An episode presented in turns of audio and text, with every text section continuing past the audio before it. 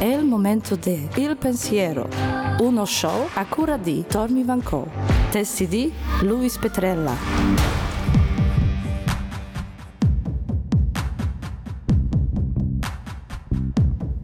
Il pensiero di oggi è lievemente più corto dei pensieri degli altri giorni. Ma si sa, le riflessioni non sono importanti per la loro durata, ma per il loro contenuto. The history book on the shelf is always repeating itself. Voi altri avrete probabilmente riconosciuto nei versi precedenti due versi di Waterloo, la celebre canzone degli ABBA, vincitrice dell'Eurovision Song Contest nel 1974. Una libera traduzione in italiano suonerebbe più o meno così. Il libro di storia sullo scaffale si ripete sempre tale e quale. A cosa si riferiva il titolo del brano del quartetto svedese? Al nome della località belga dove Napoleone subì nel 1815 una pesante sconfitta che lo portò alla resa e all'esilio finale nell'isola di Sant'Elena. Lo smacco patito delle truppe di Bonaparte fu tale che il termine Waterloo è poi entrato nell'uso come sinonimo di disfatta catastrofica, un po' come è accaduto in italiano con la parola Caporetto, località dove, un secolo dopo, nel 1917, l'esercito italiano subì una disastrosa sconfitta contro gli austro-ungarici nel corso della Prima Guerra Mondiale. Quindi gli Abba avevano forse ragione, la storia si ripete sempre. Qualche tempo fa Luis Petrella, lo scrittore di questi testi per questa trasmissione, ha iniziato a collaborare con la rivista online romana rmmagazine.it. Gli è stato offerto lo spazio per una sua rubrica che ha deciso di chiamare Specchietto retrovisore e il suo primo articolo si è incentrato sul significato di questo titolo. L'intento della rubrica è condividere delle riflessioni su quanto succede attorno a noi nella società attuale, un po' come cerco di fare anche con i lettori del caffè e voi altri all'ascolto. E cosa c'è di meglio di uno specchio per riflettere? In particolare, quello retrovisore non serve per specchiarci noi stessi, narcisisticamente, sebbene qualcuno lo faccia al semaforo. No, vi si riflette ciò che sta vicino a noi, in modo che possiamo guardarci attorno, dietro alle nostre spalle, ma anche di lato, per vedere quello che avviene accanto. Solo così saremo in grado di capire, ingranare la marcia e muoverci. Possibilmente in avanti il retrovisore ci serve soprattutto in manovra, quando svoltiamo, quando vogliamo o dobbiamo cambiare direzione. I momenti di svolta, come quello che stiamo attraversando, richiedono uno sguardo attento sullo specchietto retrovisore. Mai come oggi ne abbiamo tanto bisogno per sapere dove e come andare, senza fare danni, senza andare a sbattere. La parola retrovisore significa che fa vedere dietro, uno strumento importante dunque, indispensabile per guardarsi alle spalle.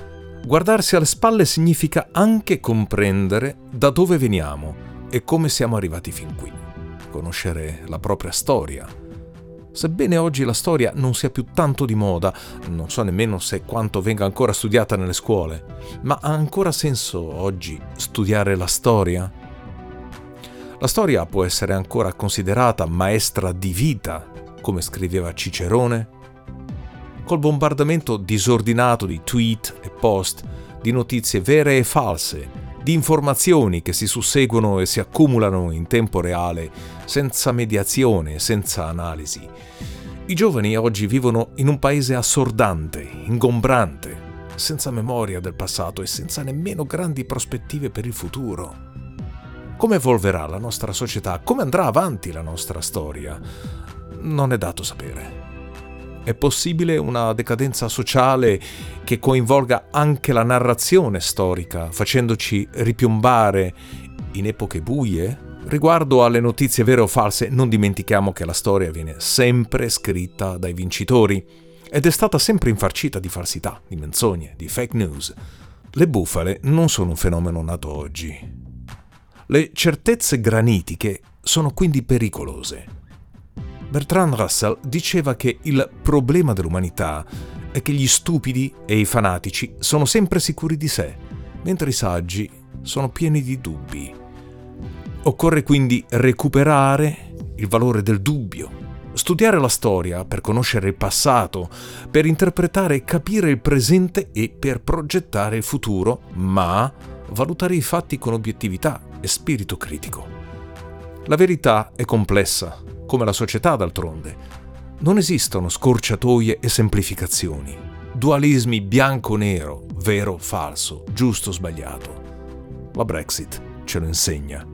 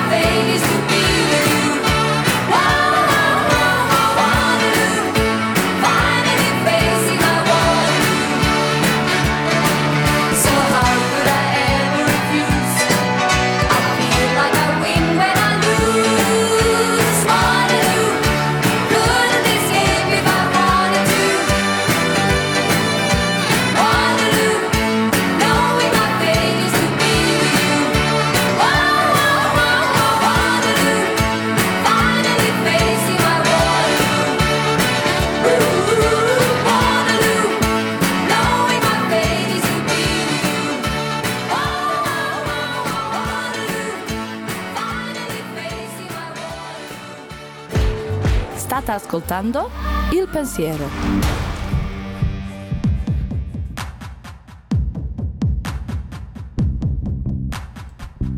A proposito di Brexit e di geopolitica, molti sostengono che i tempi attuali ricordano quelli della Repubblica di Weimar, gli anni 20 e 30 del secolo scorso, quelli che precedettero la catastrofe della Seconda Guerra Mondiale con la crisi economica e le spinte populiste e nazionaliste di allora. Altri ribattono che non è vero, che le condizioni sono diverse, così come lo scenario internazionale con le comunicazioni in tempo reale e la globalizzazione. Sono veri entrambi i punti di vista. Le politiche storiche non sono una copia e incolla, non sono fotocopie di eventi originari, riprodotti in tanti esemplari tutti uguali. I progressi culturali, scientifici e tecnologici trasformano di continuo il mondo, vestono i personaggi di abiti nuovi e li dotano di strumenti nuovi che rendono irriconoscibile le analogie. Cicerone scriveva quello che scriveva perché la storia di Roma e Atene serviva a giudicare il presente, finché si credeva che la natura, umana e non, fosse una e immutabile ma poi le grandi scoperte geografiche dimostrarono che il mondo era molto più grande di quanto si pensasse. E la lezione della civiltà greco-romana smise così di esprimere valori e verità universali. Conoscere il passato non è dunque di per sé una garanzia, non preserva automaticamente dagli errori, non ci assicura che faremo sempre le scelte giuste anche perché scelte giuste in assoluto non ne esistono. Gli interessi degli uni non coincidono con quelli degli altri. La storia insegna comunque a vivere meglio il presente, anche se molto è cambiato e i dettagli sono differenti. Studiarla è un po' come imparare a nuotare o andare in bicicletta. Dobbiamo osservare per apprendere, ma non basta guardare gli altri per farlo, per sapere come si fa.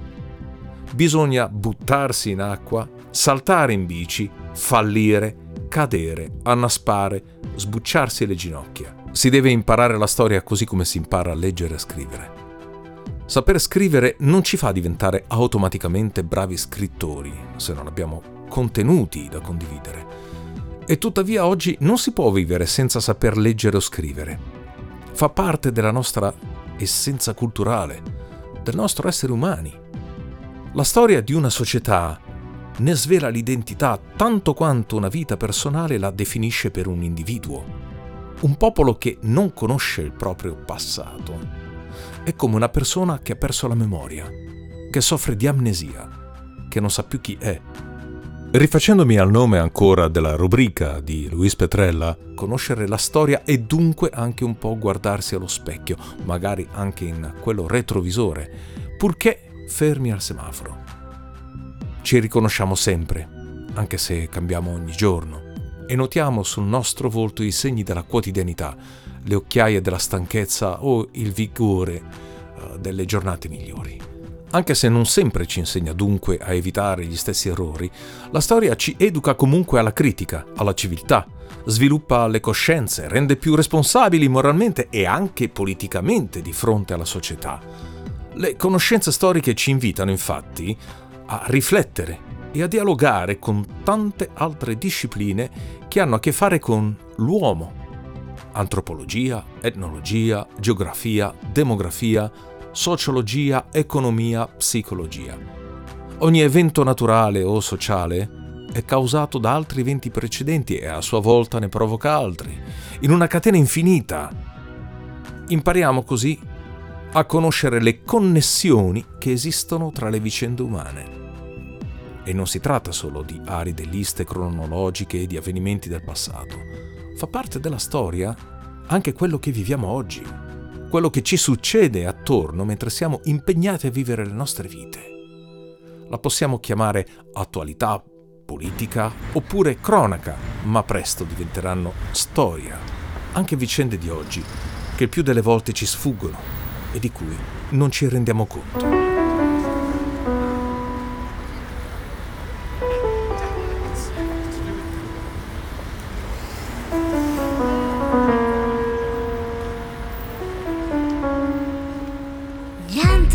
torna e niente mai più come prima. Solo l'odore del mare che resta e ci porta via. Via da quei giorni che sembra svanire in un attimo. Ma può durare anche un eterno un attimo, portandosi con sé anche l'ultimo gesto. No, è stupido non dirtelo, lo so stupido non dirselo, però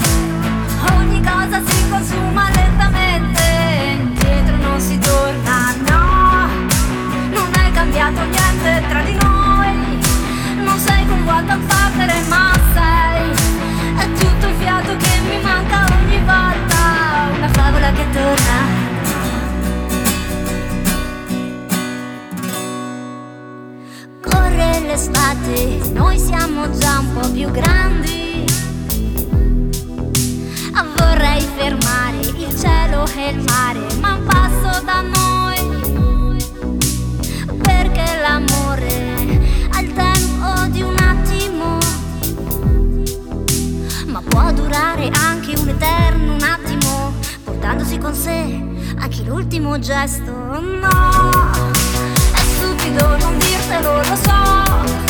È stupido non dirselo, però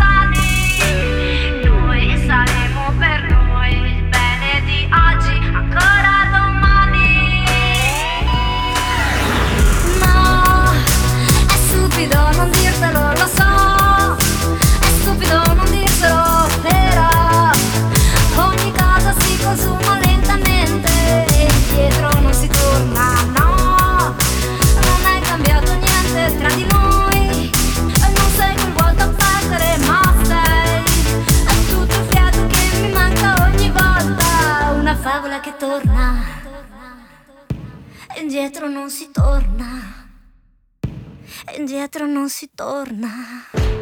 State ascoltando Il Pensiero.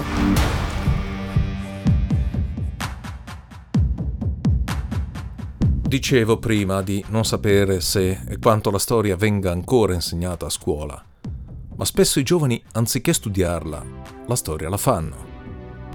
La sedicenne svedese Greta Thunberg attivista degli scioperi per il clima di cui ho parlato nell'ultimo numero, è salita alla ribalta in pochi mesi, invitata alle Nazioni Unite, al Parlamento europeo, da Papa Francesco, ha mobilitato maree di giovani studenti in tutto il mondo, gli attivisti di Fridays for Future, uh, giovani che intendono impossessarsi del loro mondo in anticipo, nel timore che gli adulti non siano più in grado di lasciarglielo integro. E non parliamo solo di clima e ambiente. La quindicenne pakistana Malala Yousafzai subì nel 2012 un grave attentato dai talibani. Diventato da allora paladina per la libertà di pensiero e per il diritto all'istruzione di tutti i bambini, ricevendo il premio Nobel per la pace a soli 17 anni. Anche in Italia giovani adolescenti si sono resi di recente protagonisti di eventi di cronaca, come i tredicenni di Crema, Rami e Adam, nati in Italia ma senza cittadinanza italiana, che con prontezza d'animo hanno salvato la vita dei compagni minacciati dal gesto folle dell'autista del loro scuolabus. O come il quindicenne Simone di Torre Maura, che con abile dialettica ha tenuto testa agli attivisti di Casa Pound che manifestavano contro un insediamento di Rom, diventando un simbolo di umanità e accoglienza. Casi di cronaca, certo, magari di portata limitata, ma Chissà, forse parlarne così tanto può avere influenzato qualche coscienza, può avere influito in parte sull'opinione pubblica e sulla società. Eventi di questo tipo, anche se circoscritti, possono poco a poco indirizzare un'intera società, generare impercettibili ma decisi cambiamenti di rotta, capaci di risolversi in svolte di portata storica. È già successo. Spesso nella storia sono stati gesti isolati, compiuti da singoli individui, a provocare guerre, rivoluzioni, insurrezioni, rinnovamenti sociali e culturali. Trent'anni fa, Raf cantava Cosa resterà di questi anni Ottanta, citando eventi pubblici, effetto Serra, Reagan, Gorbachev, la fame nel mondo, e anche privati, libri di scuola, amori, eccetera di quegli anni.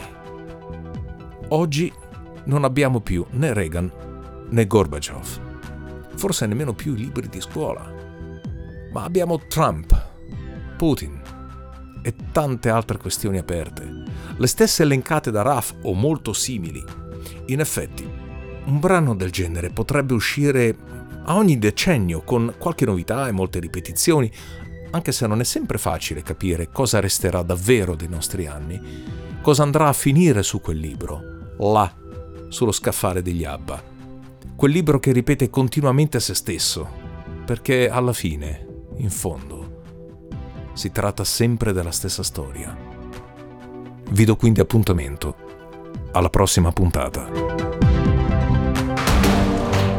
Avete ascoltato Il Pensiero un programma di Tormi Van Cole, testi di Luis Petrella.